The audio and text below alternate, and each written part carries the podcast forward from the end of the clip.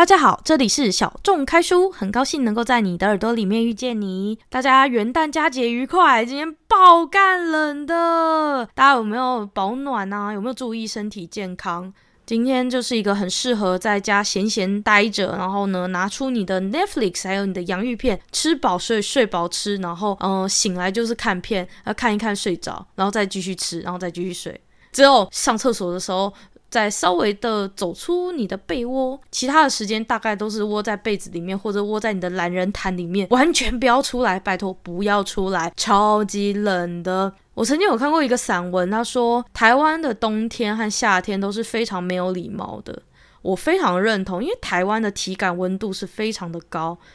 就是。很热的时候会觉得很热，然后很冷的时候也会觉得很冷，所以台湾是一个真的是非常奇怪的地方。就明明看账面上的温度明明就没有很低或很高，可是你感觉就快冷死或快热死了。那希望大家就是在连假期间呢，就是吃饱睡，睡饱吃，然后很开心，不要像我这么苦命。我现在还要在冷冷的电脑桌前面赶我研究所的期末论文前三章的报告。哦，诶，我有跟大家说我是研究生吗？好像没有吼。我现在是在念大众传播研究所在职专班的研究所。然后我有跟他说我大学是念艺术的嘛，所以我是等于说艺术跨。大众传播虽然他们之间都有某种相似处，或者某种可以连贯啊或跨领域的地方，可是其实还是很辛苦，因为就是一个我自己完全不懂的东西，然后有很多的理论要去看啊，很多文献要去读，我就被很多的报告重磅攻击，所以我的连假完全没有要休息的意思，然后脑细胞已经快要死光光了，我很开心，我二零二零年挑战了非常多我自己从来不觉得自己应该要去挑战的东西。我二零二零年开了自己的 podcast 节目，然后二零二零年开完节目没多久之后，就去报考在职专班，就是大众传播。我对大众传播还有公关很有兴趣，所以嗯，我就决定去报考了大众传播在职专班研究所。然后我今年的年底的时候，我把握了一次机会。在我的工作单位去参与了一个国际交流的机会，在一个月的时间去做线上培训的课程，而且是非常大的国际组织办的一个网络培训课程，而我顺利的拿到了我的参加证明。在现在这样听起来，好像觉得啊自己做了很多很多很厉害的事情，可是我在那一个月的培训的时间，我没有一天不想放弃，因为真的很辛苦。当你的英文没有到达那个能力，可是你却要硬挤出那个潜能的时候，其实你是很不舒服、很痛苦的。就好像你在做什么重训的时候，你拿了你去，就是例如说你去举重，举了一个你举不太起来的那种那种磅数，然后你就觉得肌肉非常的痛、非常的痛、非常的痛。那这种物理上的疼痛放到精神上，就是我那一个月十一月到十二月的时候的精神压力。如果有在追踪我的小众开书的话，就会知道我在十一月、十二月这段期间，有常常有很多时候是没有每个礼拜更新，就是因为我那个时候在忙我工作上的事情。不过我现在就开始又把重心回归了，就是我希望能够，就是能够每个礼拜更新。然后新的一年，我希望小众开书的书的种类或者我介绍的内容可以更加的多元，然后更加的有趣。因为我诶，我之前在上次是双十国庆是一个特别节目，然后我讲了一下台湾书店的历史。那今天呢，因为也是一个非常节庆的一个时候，所以我想要介绍一个很特别的书店。这个书店呢，它是位在捷运中山站附近的独立书店。哦，先说哦，就我还蛮喜欢逛那边的，就是捷运中山站外面，它接近那个当代艺术馆。大家知道 MOCA 吗？M O C A。诶，不是摩卡咖啡呢，是摩卡啦，是 Museum of 呃 Contemporary Art，就是那个台北当代艺术馆。他们那边展览超便宜的，一一次展览你去看只要五十块，然后就是又便宜，然后那边文创商品店很多，像那个中山地下街就有很多那个诚品书局啊，还有有在联名还是在就是入。嗯，那个叫什么招商嘛，他们就会招一些比较有气质的那种文创商品，或者是一些书店，或者是一些二手书摊那些的。中山在地下街就有很多这种店了。那中山站外面呢，他们有很多超级可爱的设计小物的店，但是价格很贵哦。他们是那种真的很盘的 地方，很盘是什么？就是很盘子的地方，就是他们其实卖的不便宜。不过我真的觉得还蛮，就是还蛮多小物，就是可以激发我很多灵感，所以我常常去那边闲晃。然后那边有很多那种早午餐店也超级好吃，什么下午茶店啊、早午餐店、咖啡厅那种，就很多很好吃的店。不过我今天要介绍这个书店啊，它其实也不是真的书店，应该说它是一个复合式的，就是它有卖书，也有卖文创商品。不过它主要是以诗作为主题，然后它是卖了很多诗集，所以我自己是把它归类成书店。它其实是一个独立书店。虽然它有卖一些其他的东西，但是它是独立书店。它的名字叫做诗生活。我上次有跟大家说嘛，就是什么叫独立策展，什么叫独立电影啊，就是盈亏自负，然后背后没有什么企业呀、也没有什么有利人士撑腰。所以呢，独立就是指钱都自己花的意思。那独立书店呢是什么？也是一样，就是你自己盈亏自负。所以其实营运起来都很辛苦。那独立书店呢，就是。正确的定义就是，它指称是一间主要以当地人拥有经营的书店。那这种书店呢，其实是比较偏独资企业，或是少数人持股，或者是合作的一种合作社啊，或非营利组织。不过呢，我我必须说啦，就是独立书店真的很辛苦，就跟独立电影一样，就是你拍摄电影，如果你的钱都是自己掏腰包出来，你就很容易负债。那独立书店也是一样，他们其实通常拍独立电影或办一个独立书店，其实就是一个书店梦啊，或一个电影梦。其实他们基本上就是一个一个梦想、一个希望、一个想望，所以他们才会去做这件事情。老实说啦，嗯，独立书店真的是什么没有，钱少，但是呢，自由最多。老实说，很多独立书店就是台湾的独立书店，他们基本上就是想卖什么就卖什么。像这次我介绍的诗生活，它就是非常 focus 在诗这件事情。它书店里面卖的都是新诗啊，然后现代诗、近代诗或者是诗词的这种书。然后它的文创商品也会或多或少跟呃诗或短文比较有关系。而且啊，他们门口啊贴什么香港雨伞革命、反共、性开放、彩虹旗，基本上不会有人去阻止。台湾就是就是。能够吸到自由空气的地方嘛，然后独立书店基本上，因为你没有跟大财团或什么有利人士或者是政党有勾结，所以呢，你想干嘛就干嘛，没有人会阻止你。哦，我觉得很好笑，就是我之前有听过有一个独立策展人，他说基本上什么没有，就是自由最多，钱少自由多。所以呢，我觉得他们都是一个很有梦想的一群人。我觉得无论是私生活还是。呃，各式各样的独立书店的店主、店主、店长的店主啊，他们其实就是怀抱着一种独立书店的梦，他们才会开独立书店。因为老实说啦，你 因为你老实，你我我必须说难听的一点，如果真的要赚大钱的话，他们把开书店的钱拿去买零零五零，或者是 ETF，或者是基金，或者是拿去存定存，可能都比开独立书店好太多了。而且像。我今天介绍的这个私生活，他们曾经有一度因为营运比较有问题，所以他们还去做了群众募资。你就可以想见独立书店有多难做，尤其是现在这个大家都不太爱看书的年代，大家其实不是那么喜欢看书哦。我这边提一下，就是台湾的独立书店啊，其实很多都是蛮。嗯，支持香港革命，然后反港警的，然后就是对比一下，就是成品书店好了，因为台湾最大间的书店其实基本上就是成品，然后它其实就做得很像精品的专柜，可是你就知道成品书店它其实是蛮缺少一种灵魂的感觉，它越做越精品，越做越像百货公司，很干净，灯光很明亮，然后空调很舒服。它很像那种米其林餐盘推荐，大家知道米其林餐盘推荐嘛？就是那种超级无敌贵的那种西餐厅，然后或是中餐厅，就反正贵的要死，贵到不行。然后米其林的推荐的那种餐厅嘛，就是他们就是很很干净、很舒服，然后架上的文具就感觉就是很那种文创啊、设计啊、文青啊那种。然后他们的价格真的就很像是推荐给盘子去做消费的，就是真的非常的贵。那独立书店呢？它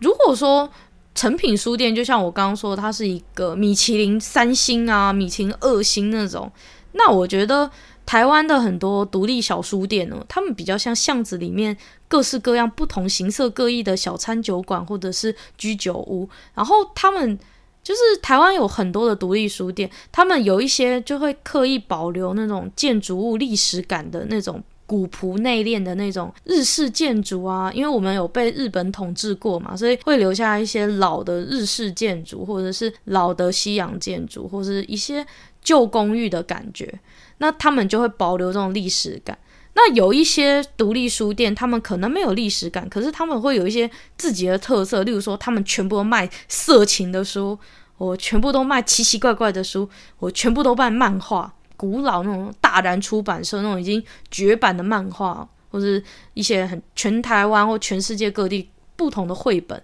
或者是各式各样不同的这种风格。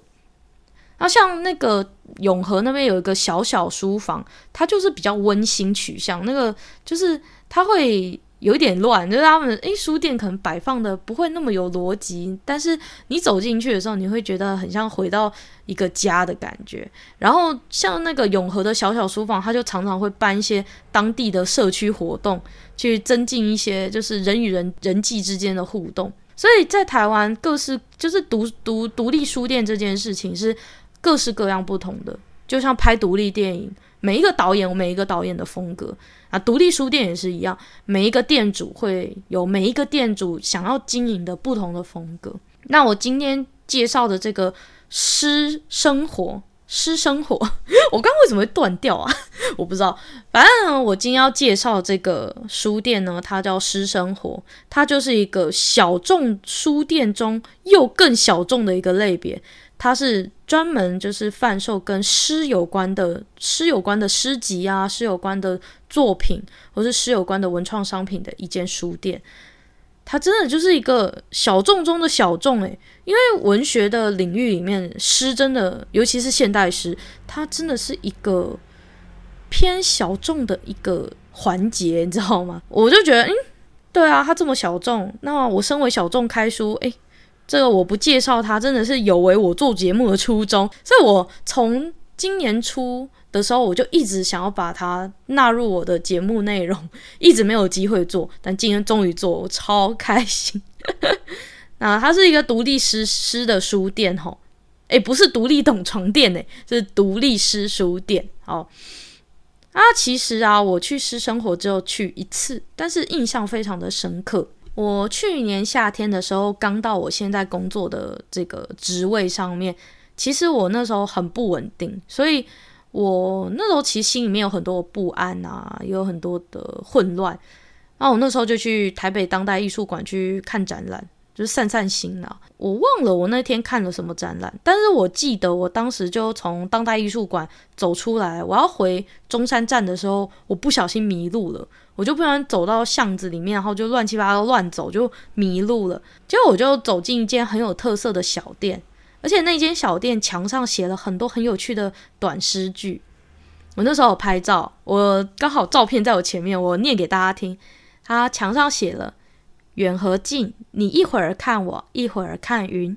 我觉得你看云时很近，你看我时很远。这首小短文我后来去查了，它是中国诗人顾城的作品。那顾城他是一九五六年出生于北京，一九九三年在纽西兰过世。我就觉得这间店很有趣，一间书店，它同时在外面的墙上写上反香港警察护香港，然后反中共。是反中共制裁这样子的标语，可是，在同时的，他在艺术文学的世界又敬重着一位中国的新诗创作者，就是他这个书店是一个政治归政治、艺术归艺术的书店，他不会因为自己的国家认同或国族认同去攻击一个无辜的创作者，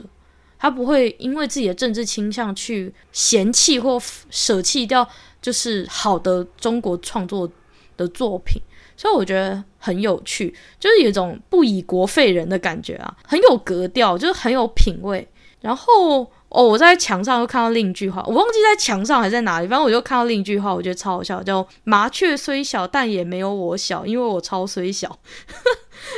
反正我这两句，我后来有把它拍照，而且我还上传 IG，因为我觉得超级好笑。然后我就逛一逛嘛，就看到很多诗集。我那时候就被超级多的诗集，上百本、上千本的诗集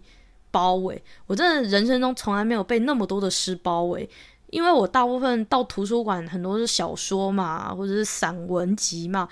就很少会一下子被所有一个空间里面全部都是诗集包围这样子。逛一逛就看到柜台那边坐了一个，应该是柜台吧，它其实是一个桌子。那我我自己认定她是柜台啦，那她就做了一个漂亮而且气质的一个长发姐姐，她穿着一个白色衣服，我整个都要恋爱了，因为她真的超有气质的，她就跟书店里面的气质真的非常的搭，她跟整个私生活就是非常的搭配，就是很有气质的一个人。我其实不知道她今年有没有继续在这间书店工作，但是我真的觉得就是。这个空间是一个很有质感的空间，我真的觉得就是在这个有有质感的空间，我真的人都会变得很有质感，你知道吗？就整个那个氛围就是非常的好。我后来就买了一张明信片来表达我对诗生活的喜爱，就想说啊，我虽然买不起诗集，可是至少我买一张明信片可以表达一下我的感受吧，表达一下我的就是尊敬，因为毕竟这些书店都是营运上是。没有那么顺利的，他们不可能像盐酥鸡摊，就是随时都会有人来买炸炸鸡嘛。就是 你知道买书的人永远比买炸鸡的人少，就是有点可悲啦。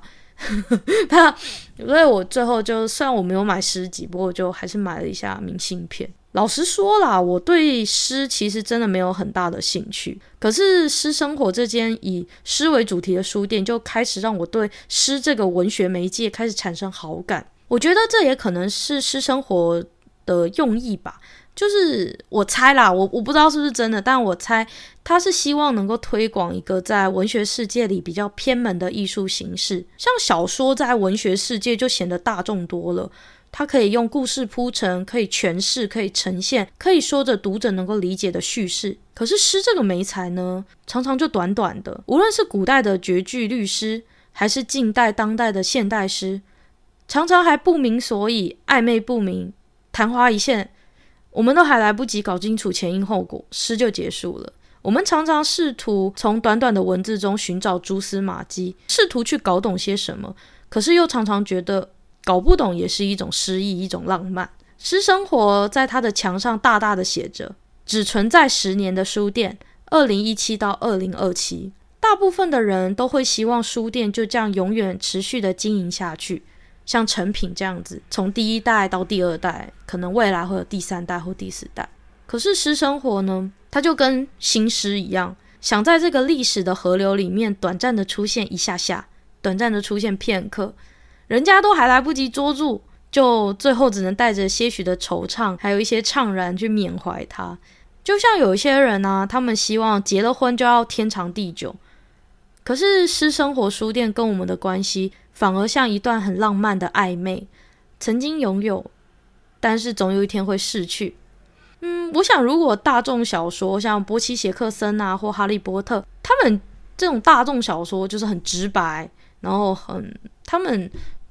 的叙事不会非常的迂回，不会很不知道你在干嘛，不知道你在写什么，不会那么抽象。所以呢，我觉得大众小说就是一个比较开朗、比较直接的那种角色。那新诗和现代诗，吼，或者是像我们绝句律诗，他们就比较像是一个比较内敛文静的一种感觉。就是我觉得诗就是常常是一种说一段话，然后又选择不把事情说完，想要留一点余韵啊，去体察玩味。就是他会留一个，他会留一个想象空间，让你去玩味它，或者去品味它这样子。我觉得我之所以常常无法理解诗。可能跟我的本性有关，因为我本身就是一个大咧咧女汉子嘛。可是说来也很有趣，我有一个好朋友，她叫秀秀，他的个性就跟新诗一样，有的时候有点俏皮，有的时候又很脆弱，有的时候不愿意说的太多，但是他很内敛，而且很有质感。像他就跟新诗还蛮搭的啊，他平常就还蛮喜欢一些短文啊，或者是一种新诗的这种表现形式，他也蛮常在 IG 上面去写一些短句子，就是很有诗意的那种短句子。然后他就跟我个性很不一样，可是我还是很喜欢这个朋友，因为他的个性跟我不一样，但是他也表现出了某种他自己的特色，所以我觉得啊，我跟新诗这个媒材并不是处不来，只是缺乏机会相处罢了。如果我能够多用一点心力去了解新诗，去了解诗，去了解绝句，去了解这种以诗为主题的创作的形式的话，我觉得我有一天可能也会喜欢诗，也说不定。二零一七年到二零二七年这段时间是诗生活的寿命，那我很希望我在二零二七年之前，可以再走进诗生活里面，找到几本快要绝版的诗集，再来给各位小众开书一下。我真的很希望在它结束营业之前呢，再去一趟，然后再次感受那个被诗集满满包围的感觉。如果麦克风对面的你也是台湾人的话，找机会也来这个爱诗成痴的书店逛逛吧。人家都说哥哥控、妹妹控、姐姐控，那我觉得诗生活就是失控。哎，哎呀，这个真是一个超级无聊双关语耶！不是那个失控，不是情绪失控那个失控，是诗词歌赋的诗，然后控这样啊。那我这边也顺便讲一下它的地址好了，它的地址是台北市大同区。承德路二段七十五巷，然后他平常的营业时间，我帮大家看一下吼。他平常营业时间，周一、周二是公休，然后他是周日他呃周日、周六，然后周二、周三、周四、周五，所以他营业时间也是五天，不过他是休周一、周二，然后他们是从下午两点到晚上的八点营业。我还蛮喜欢这间书店的，所以就在那边推荐给大家。但是没有业配，就是我纯喜欢。我我没有业配的资格，因为没有人听我的节目。诶，没有哦，是有活人听我的节目，只是非常的少。像那种可以业配的 Podcaster 吼，他们都是呃有超过百万人以上的，这呃超过十万百万人以上去收听，才才有办法就是。呃，做业配吼，我是没有吼，我每个礼拜上传都只有五六个人在听，不过我觉得很开心了啦，至少有活人在听啊，我真的要求不多啦，我真的觉得只要有活人听我的节目，我就已经很开心了。啊，我今天就在我微弱的小小节目上面呢，小小的介绍一个我很喜欢的、很喜欢的一个书店，然后它也很特别，就是以诗为主题的一个书店。而它营业时间就是晚上晚上两点到晚上呃下午两点到晚上八点嘛，就是它营业时间也是比较短一点点，哦，所以就是跟大家介绍一下这个书店，然后呢，希望大家会喜欢我今天的介绍。然后，如果你想要支持新诗的创作，或者是想要支持这个书店的话，就找机会呢搭搭台北捷运。坐到中山站，然后它其实，在 Google 上面已经有 Google 的 Google 的地址了，所以其实大家 Google 它应该很容易找到。那很高兴能够在你的耳朵里面遇见你。如果喜欢现代诗的话，就千万不要错过这个书店。如果对新诗觉得还好的话，它也有蛮多可爱的小杂货或文创商品可以做选购。希望我下次去的时候还能再看到那一位很有气质的长发姐姐啊！会不会下次她就变短发了？真是令人期待呢。好，那这里就是小众开书，我们下次见，拜拜。